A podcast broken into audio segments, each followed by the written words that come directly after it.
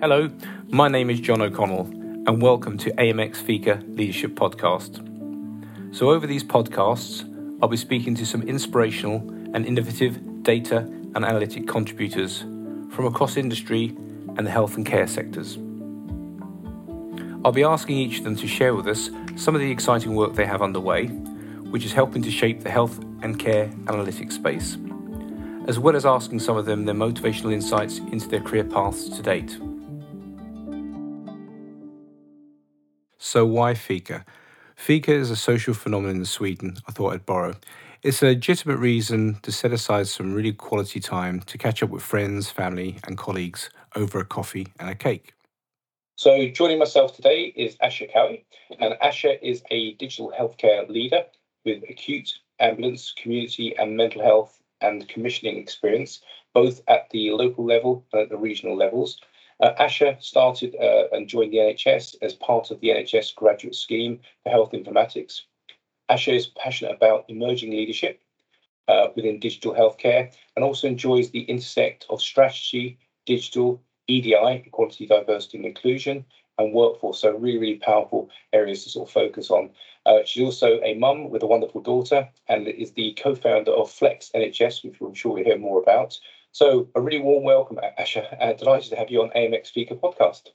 Hi, John. Nice to be here. Thanks for joining. It's really good to have you on board. And obviously, the most important question we have with our guests that join uh, Fika um, is all about uh, having a coffee and a cake with friends. What are you, a, a coffee or tea drinker, and what would be your favourite cake? So my, my normal go-to would be um, a really, really sickly caramel latte and a chocolate brownie. Um, love it, but I am trying to be a bit healthier at the moment, so I'm, I'm on the black coffee at the moment. Oh, But black coffee and a brownie, some moderation, right? get you going. Yeah, good. I'm on the green tea here, so I'm trying to sort of both, both the same. It must be a January thing. it's fantastic. So as we we, we um, share with this podcast, we try and uh, share obviously some leadership journeys, and your, yours is very interesting. Uh, for our listeners, would you be able to sort of share your career journey, journey to date? Uh, you know, wh- what's got you to where you are today, and, and how you ended up there. But you know, any sort of lessons and, and key insights that you you've picked up along the way. Really good to sort of hear about that. Yeah, sure. So um, I I went to um, so I, I did my A levels and went to uni, not not really knowing what I wanted to do. Like I, I think quite like a lot of people. Um, I did an economics degree. It felt quite safe. I was quite good at it. Um, and then I graduated at the same time as a big economic recession. So it wasn't the most useful degree really to have. Um, I I worked in clubs, supermarkets, everything for a while. Um, and then I saw a job in the paper for London Ambulance Service as a 999 call handler. Um, and I thought, well, that sounds really interesting. I'd never thought about working for the NHS up until that point. Um, but you know, the focus was on on being able to sort of communicate with people, do customer service, which which was all the stuff I'd been doing in my other jobs. Um, so I applied for it. I was successful, um, and I haven't left the NHS since. Um, so doing 999 uh, was absolutely amazing. Um, so I, I worked in the control room for about four years, um, doing call taking, dispatch, uh, allocation, everything really. Um, and while I was at the uh, ambulance service, I then got interested in, in clinical audit. So I got involved in some clinical audits and eventually moved into the clinical audit team, um, where I did my first data role um, as a stroke data assistant, looking at um, sort of the, the bundle of care that stroke patients stroke patients has had. So things like had they um, you know had they received the appropriate um, monitoring, had they gone to a hyperacute stroke unit within a time frame, all that sort of stuff. So it's my first real flavour of sort of that sort of role.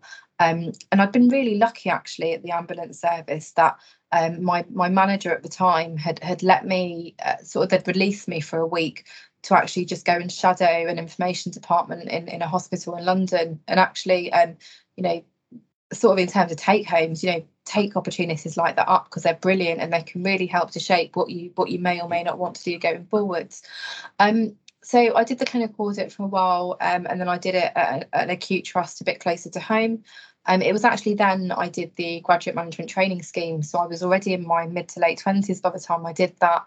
Um, so so you know another tip: don't don't let age sort of put you off doing schemes like that. Um, you know it's it's never too late, and they, they absolutely open doors. Um, so I, I, did that for two years in the health informatics specialism. Um, I studied for health informatics MSc at the same time. Um, and I did a number of placements. I did a placement as a business analyst, uh, and again at an acute hospital. Um, I did a flexi placement at uh, GlaxoSmithKline uh, doing project management. Um, and then I actually went into um, a CCG and the NHS England regional team doing some more general sort of strategy policy work. Actually not that related to digital, which I'll probably explain a little bit later why I, why I went down that route. Um, after the scheme, I then got a job in the regional NHS England team doing um, digital transformation in their team. I stayed in that area for a couple of years before I went on maternity leave. Um, I came back. I did went into general transformation. Um, it didn't quite work out. Um, I, I, found it really difficult coming back to work after having my daughter. And again, we'll touch on that later, I'm sure. Um, I actually left the NHS for a little bit. Um, I didn't have a job to go to, but I, I, just I wasn't happy, and I needed to figure out what I wanted to do. Um, and then I went to summer schools. Um, I think it was in Birmingham that year, and I connected with some old colleagues. Uh, and it was at that point um, I ended up coming to work for South Central and West CSU on their bank initially before securing a permanent role. Um, I spent uh, just just just under three years um, at South Central and West, um, and I got to work on quite a few different areas. Um, with, within that, I spent quite a lot of time working on primary care, um, so primary care transformation. Um, ironically, sort of before the pandemic, so it was actually quite fascinating to see all the stuff we've been talking about um, just t- just how it happened. Yeah. I, I moved off it about two months before the pandemic, and then sort of from the sidelines saw sort of you know all, all the stuff we've been trying to do happen within about a month or two, which was incredible.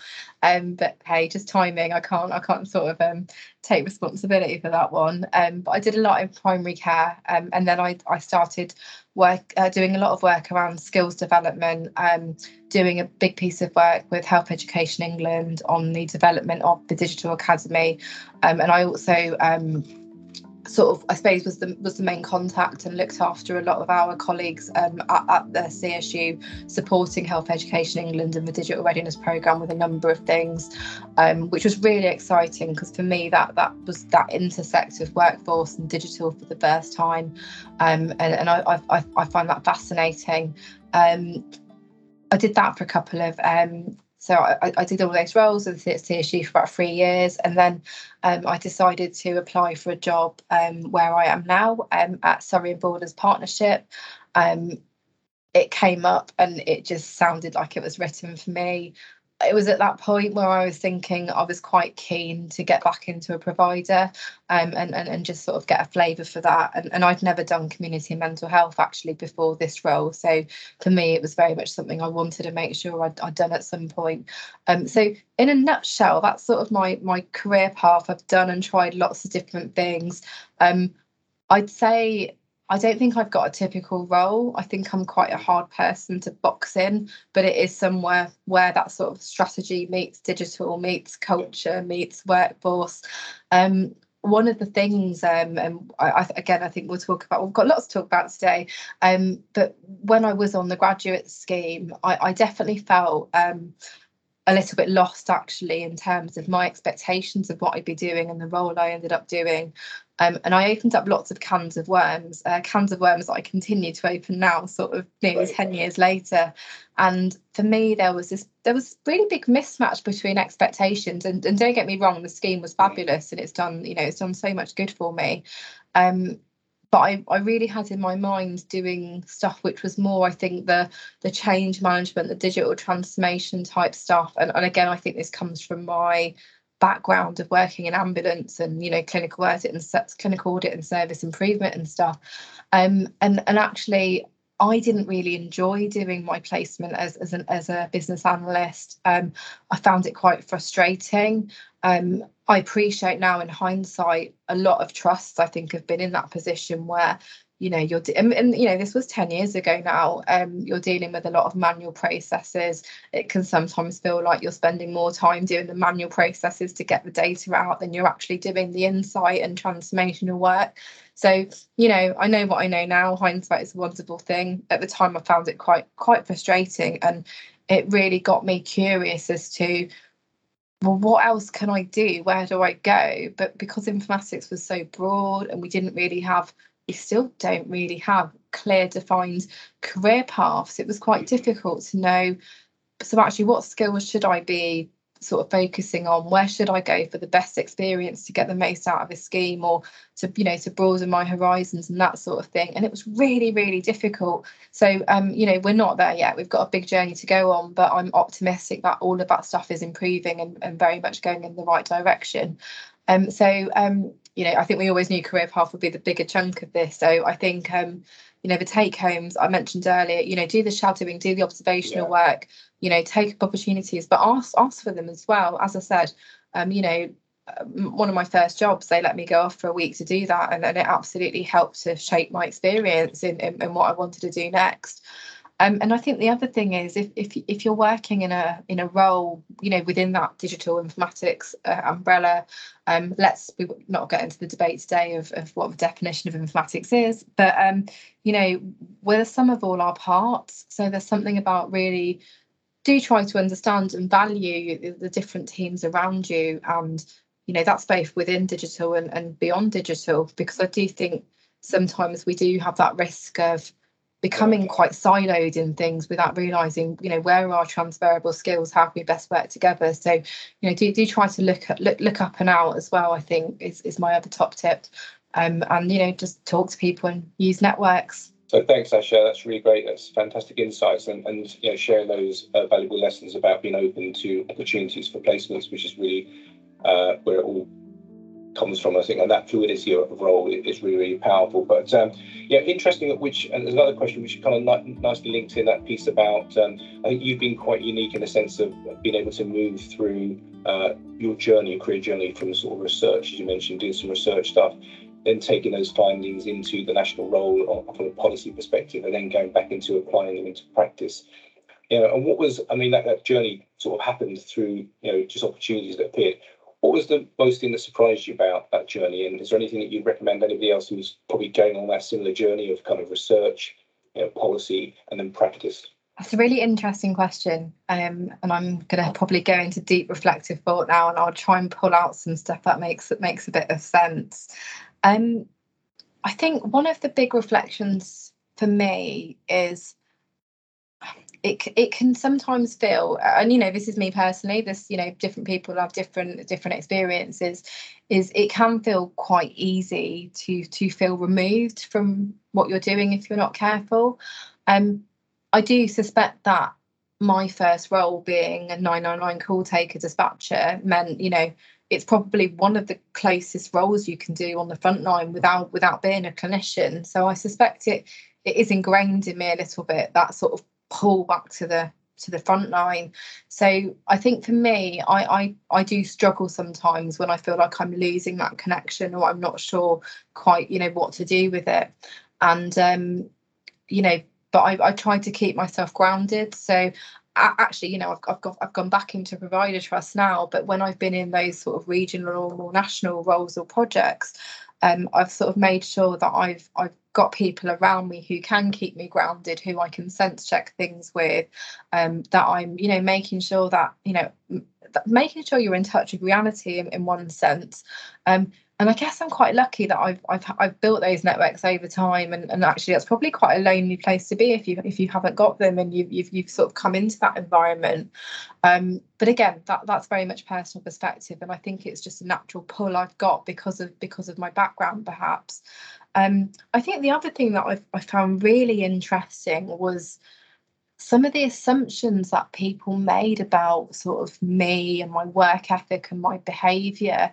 Um, because I'd previously worked in a in a national organisation or, or, or, a national body and you know I, I, don't quote me exactly but I've you know I've had things said to me along along the lines of you know you don't know how to communicate because you've come from you know Mukwango that sort of thing and um, you know, I took that quite offensively and it was quite hurtful. And but actually, you know, there is the risk that these assumptions are made about people just because they're in a certain type of organisation. And you know, I can say hands down in all the different organisations I've worked at, uh, you know, all the various different types of provider and regional, national, whatever, you know, people are trying to do a good job. They're trying to do the right thing. Um, and, you know, I think we have to just be really mindful of that. And and we need really good people in, in all areas as well. So, you know, there, there is something for me there about, you know, some of that mutual respect. Um, it works both ways, you know, and, and again, for me, I think that's the whole point about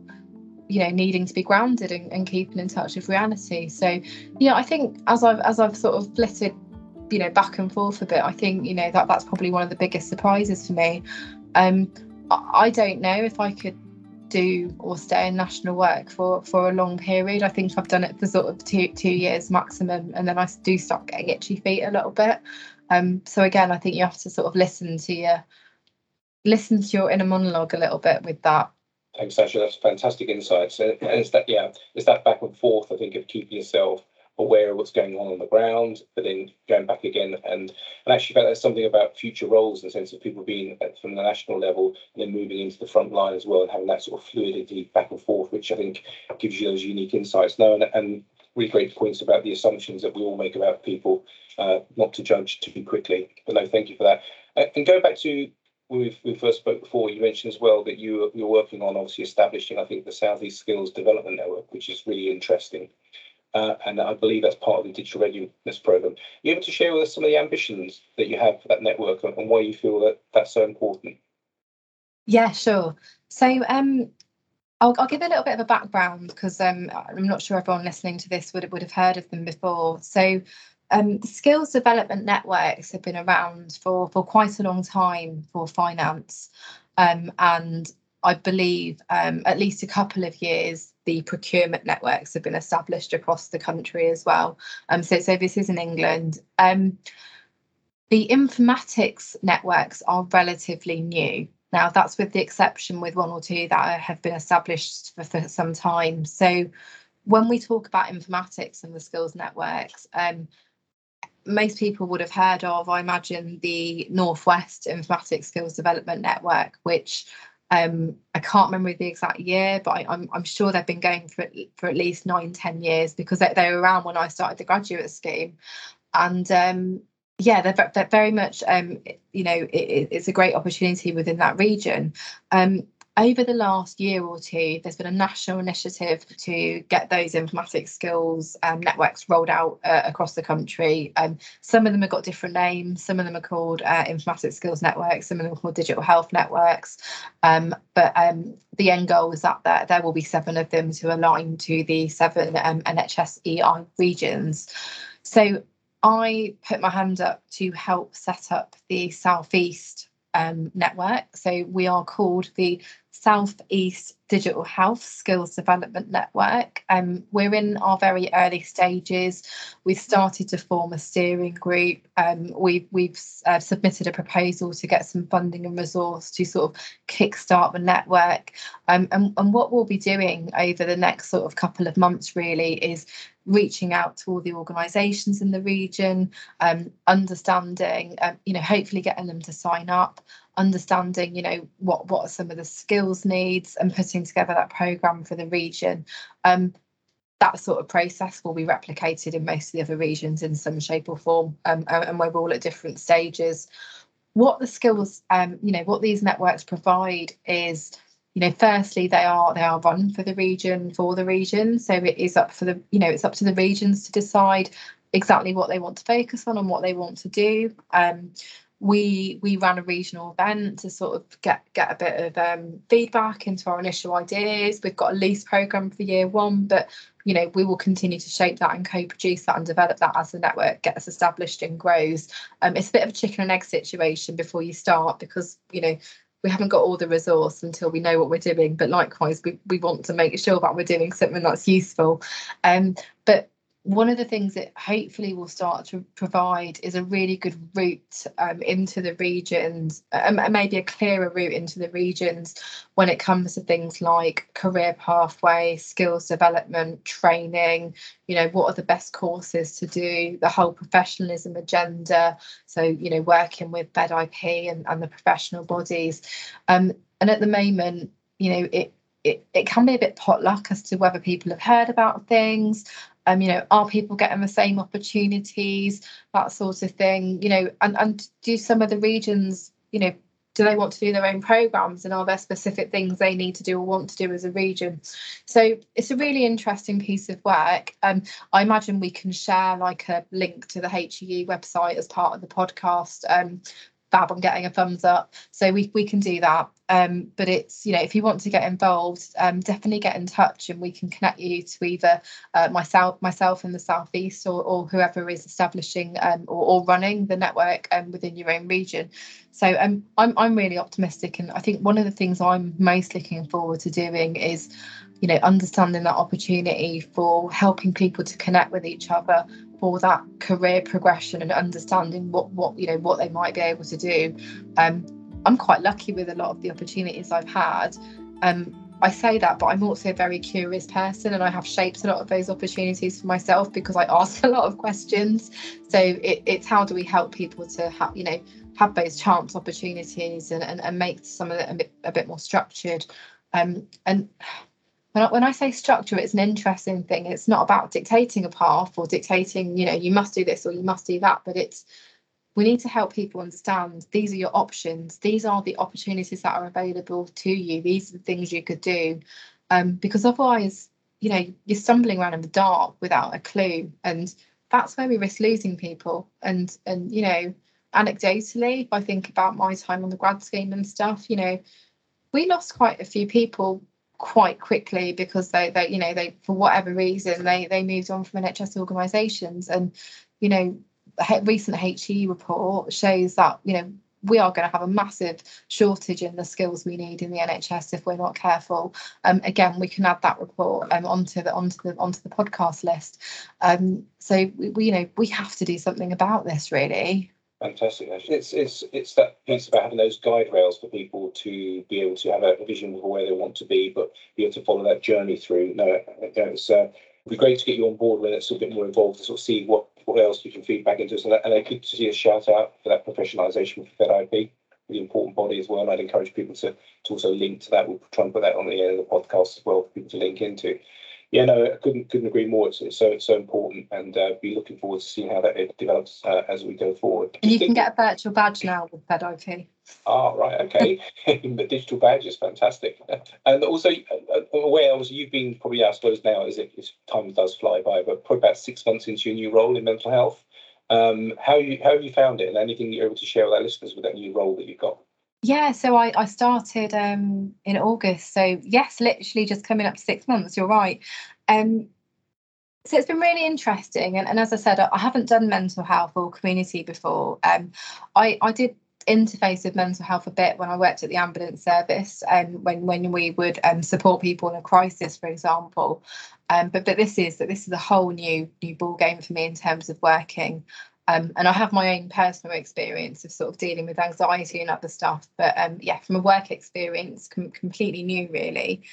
Um, I think some of the take homes, the, the first thing I'd say is getting that holistic picture of the, the patient pathway, I think, is, is a lot more challenging um, because it's not it's not a linear pathway. So, you know, if, if I was to think of, I don't know, having a I don't know, a cardiac procedure or, or, or, cancer or something like that, that there does tend to be a, a, relatively linear pathway and, you know, there will be outcomes, bad and good.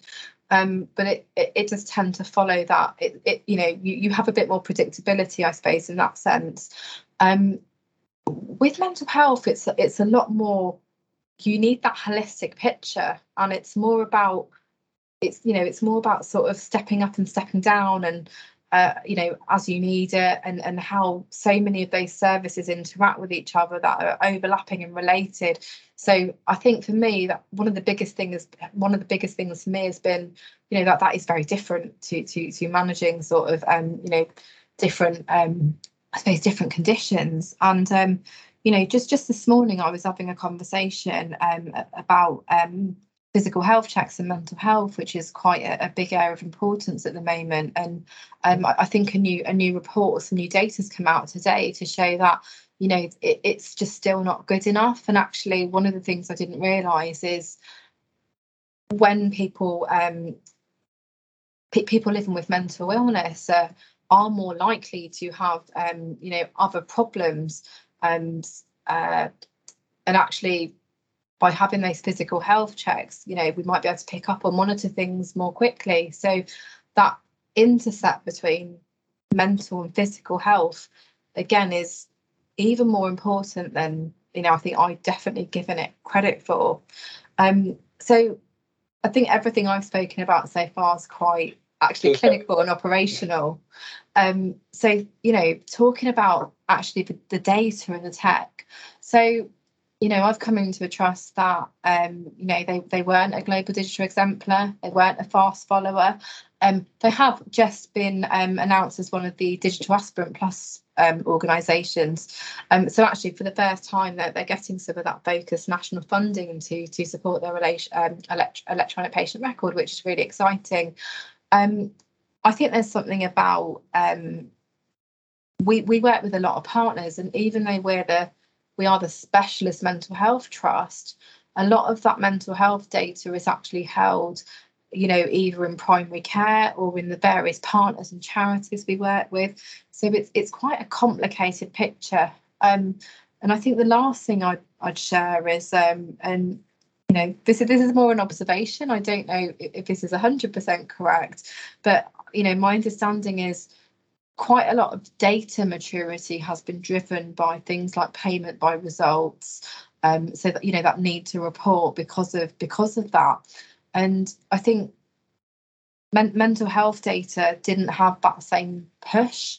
So you know i, I do wonder if if in, in you know in, in some respects is that why there hasn't been as much of a focus on on some of the mental health data um, you know alongside the fact there are all these complexities with how you actually look at the pathway in a different way. So um, this isn't the area I'm closest to, so I'm not going to pretend to be an expert in it. Um, but it, you know, it, it, it definitely feels more complex, and it, it's going to be really, you know, exciting to understand more about how we can move forwards with it. Um, you know, I'd also just add to finish off, it, it, it is really exciting and humbling to be working in mental health. Um, I'm really passionate about it, um, and I am really looking forward to to learning more about it, sort of in years to come, and actually getting the voice of mental health out there when you're working as a system or you're in your national forums or whatever. Um, because you know it, it has got that reputation of you know it, it, it can be left behind or be seen as a poor relation and all that sort of stuff. So um you know anything i can do to sort of help the advoc- advocacy of that um you know is, is amazing. Oh, fantastic. Thanks for sharing that. It goes back to I suppose what you're saying about that ability, well, I suppose we look at population health management and we look at kind of system delivery of, of care and ensuring that, you know, or, or taking that step back a bit and thinking that all, not all parts of the system are evolved and matured the same way. So if you're looking at investment cases, does it need to go into one area before it goes into another? So it's something about that leveling up agenda, isn't it? It's really important in health, and there is so easy to get an assumption that we're we can see an acute provider, and what we may be able to see in primary care is equally the same in, in, in you know, community and in mental health as well. But no, thanks for sharing that insight. It's fascinating. And uh, just moving on to the, the final question here, just I'm just reflective just about the journey that you've had on from research policy into practice, um, going through those three phases, which is really, really interesting in itself alone. Who are the sort of three people that have most influenced you across that journey? I'm terrible at these sorts of questions because I get paranoid I'm going to miss someone. So I'm going to cop out slightly and, and, and cheat a little bit and refer to, to free groups and, and free networks that have played an important part of my life. Um, so I think the first thing would be um, I've I've worked with some wonderful teams, uh, in particular over the last few years.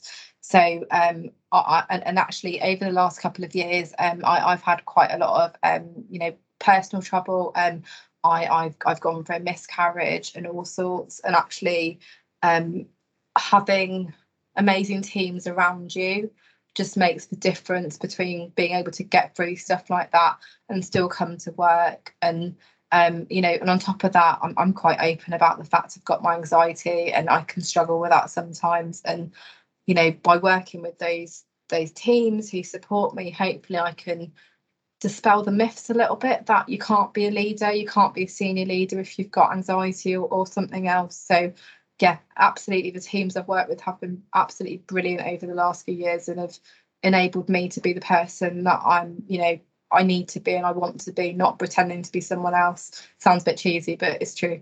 Um, second thing is the the Flex NHS network. So um, we didn't actually get onto Flex NHS surprisingly, but but Flex NHS is a resource and sort of support network community um, uh, to to really help promote and encourage flexible working to um, anyone, you know, whatever your role is, whatever your seniority is. Um, and this came about um, through um, myself and Kate Jarman, who's a, co- a, director of corporate affairs at Milton Keynes Hospital. Uh, we connected on Twitter, and um, Kate said, you know, do you want to sort of start this platform and see where it goes? And we've now got a community of nearly 10,000 people on Twitter, 10,000 people on Instagram. And what it has really become is this beautiful place for people to share their experiences, ask questions, support one another. And I know I, I previously spoke about I really struggled when I when I came back from maternity leave for a variety of reasons. It wasn't actually the right job for me, was one of them, but but also I put on so many expectations on myself about the return to work, and actually having that community and network is probably it's the sort of thing I needed. It was the stuff I needed to hear like four or five years ago. Um, so just a massive shout out to that network and, and the people who continue to share their stories and encourage each other because I'm absolutely certain it is keeping people in work and it's keeping people going and we shouldn't underestimate that. Um, the third thing I will say is is you know the, the, the digital health networks in general. So and, and I mean that as a whole. And, and in particular, we've got the Shuri Network, uh, One Health Tech, who are doing some amazing things for diversity, um, and also the, the digital health networks themselves. So you've got your CIO, CCIO, CNIO networks. Um, again, I came back into work because I went along to summer school and I met people and I got to speak to people. And, you know, again, I think that the story here is use your networks. Um, you know, networks have undoubtedly supported my career. Um, you know, find find those people, find your tribe, ask questions, um, you know, and and and bring other people up behind you as well is the important thing. Um, I will end on, I think, there. Fantastic. No, thanks for great shout out and uh, thanks for sharing very, very inspiring and uh, uh, amazing insights that you've shared with us, Aasha, today. Really, yeah, thank you very much for that. I think just even the thing about you know shadowing when you started off, calling out for those placements, those opportunities, just to get yourself to see what's out there. And I think also the importance that when you're sort of moving through, just be aware when you're moving through different, you know, whether it's at a national level or a regional level or a local level, just to be aware that when you're coming in new or to any any environment, that people will make assumptions that people do, and just to be aware of those and to sort of that ability to. I think what was really key as well, I picked up that piece to be able to move back and forth through a career.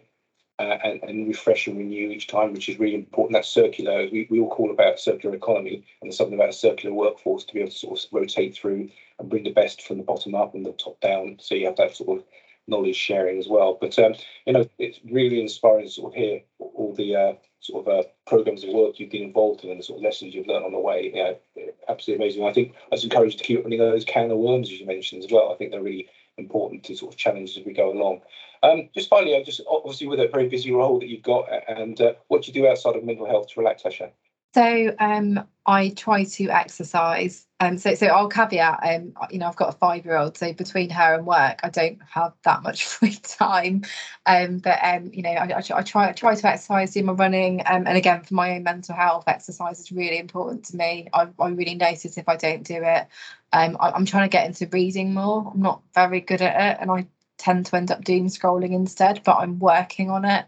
Um, and um, actually I've, I've realized this is the year I need more hobbies. So um, I think I'll, I'll, stick with that. And, and hopefully Glastonbury will go ahead this year. So I, I look forward to yeah, enjoying my festival fix. Fantastic. And how can people follow you on, on Twitter, Aasha, as well? Yeah, so very original. Um, it's just my name, Aasha Cowey, on Twitter. Um, that's probably the best thing. Um, we've got um, Flex NHS as well on Twitter. We've got Surrey and Borders Digital as well. You'll find both of those through my account. Um, and we probably will at some point get a skills development network one set up, but watch this space. Uh, thanks for sharing your insights. And as we, as you hear on other podcasts, we always talk about open data and open source and everything. But I think what you've just uh, inspired me, I think, is something about open leadership and being that honest, reflective, and saying this is what it's like, and it is challenging, but uh, amazing stories. And thank you very much for sharing your insights. And uh, look forward to getting you again on the podcast. Thank you.